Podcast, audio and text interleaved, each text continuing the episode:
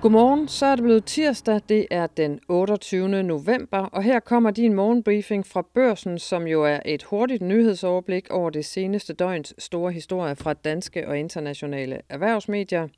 I dag skal vi rundt om finanslovsaftalen, vi skal tale om Teslas mas på det svenske arbejdsmarked, og så skal vi også drøfte eller høre om europæisk økonomi. Det er godt, du lytter med. Mit navn er Sofie Rød. Vi begynder med Børsens tophistorie, som handler om, at elbilerne vælter ud på de danske veje, og nu er der udsigt til, at den udvikling vil tage til i de kommende år. For afgifterne på elbiler havde nemlig udsigt til at stige i tyve fireogtyve og frem mod tyve tredive, men i sidste øjeblik har et bredt politisk flertal bag den nye finanslovsaftale trukket håndbremsen og lagt en dæmper på stigningerne. Og det vil bevirke, at flere elbiler vil trille ud af bilforhandlerne i de kommende år, lyder det fra flere bilbranchekendere. Kigger man fem år tilbage, så var der under en procent af alle de personbiler, der blev indregistreret i Danmark, øh, som var elbiler. Gennem de første ni måneder tyve treogtyve tegnede elbiler sig for treogtredive procent af det samlede øh, salg af nye personbiler, og den historie finder du hos Børsen. Og mandagens finanslov var historisk bred. Det var de ord, øh, finansminister Nikolaj Vammen brugte, da han mandag formiddag præsenterede finanslovsaftalen for tyve fireogtyve. Med udtrykket historisk bred af- aftale henviste han til, at aftalen var indgået med elleve ud af Folketingets tolv partier. Kun Enhedslisten står udenfor.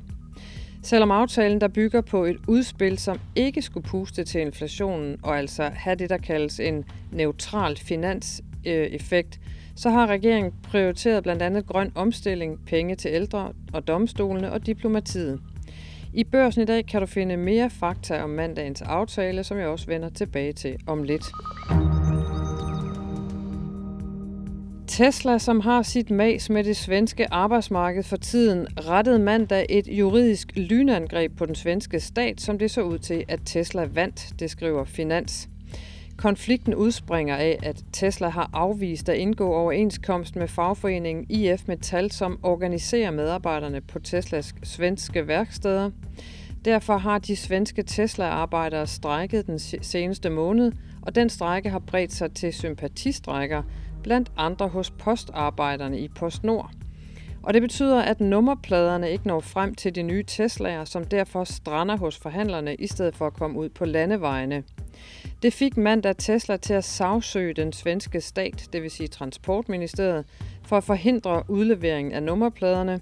Ifølge Aftonbladet fik Tesla mandag eftermiddag medhold i denne påstand ved Norrköpings tingsret, det skriver Finans. Anders Holk Poulsens Heartland-koncern har endnu engang øget sin omsætning, der i den tyve toogtyve til tyve treogtyve årsrapport, som nu offentliggøres, er på femoghalvtreds milliarder kroner.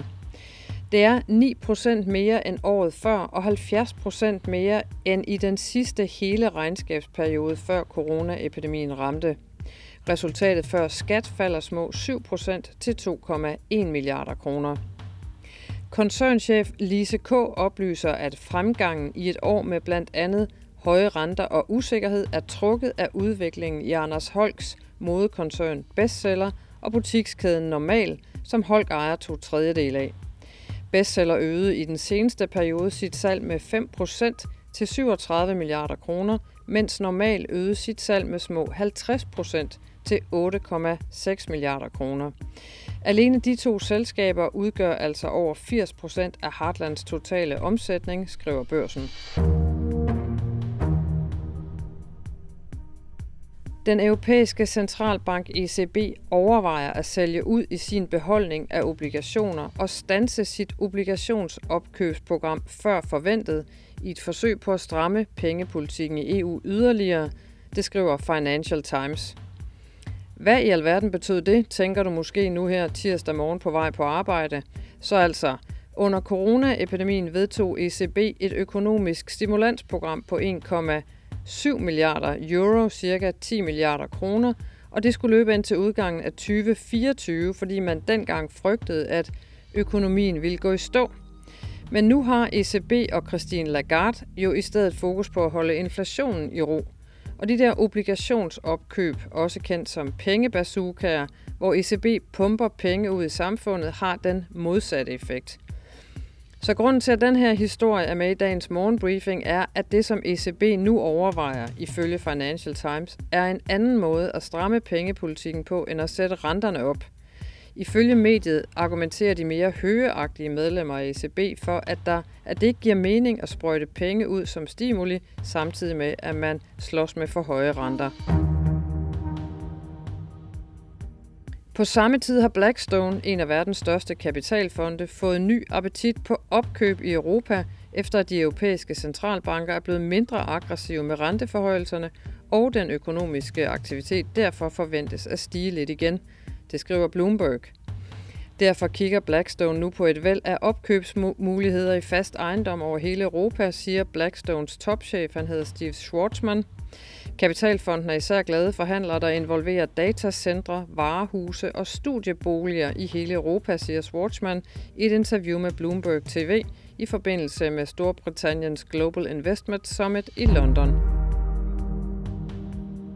Efter fire uger med stigninger og et samlet plus på mere end ti procent blev de amerikanske aktiemarkeder mandag handlet beskedent i minus. Det var små plusser til enkelte teknologinavne, der holdt hånden under aktierne i løbet af dagen, mens energi og flere af de cykliske sektorer trak den anden vej. S og P fem hundrede faldt med nul komma to procent, mens Nasdaq tabte nul komma en procent. Herhjemme tog C femogtyve hul på en ny uges aktiehandel med et minimalt plus på nul komma nul seks procent, altså flat stort set. Det skete efter en relativ nyhedsfattig mandag. C femogtyve fortsætter ikke desto mindre den seneste tids kursstigninger, og med mandagens beskedne plus er indekset nu steget otte komma tre procent siden femogtyvende oktober, altså for en måneds tid siden. Helt til tops røg G N Store Nord-aktien med plus fire procent uden nogen selskabsspecifikke nyheder, og du kan læse mere om markederne hos Børsen Investor.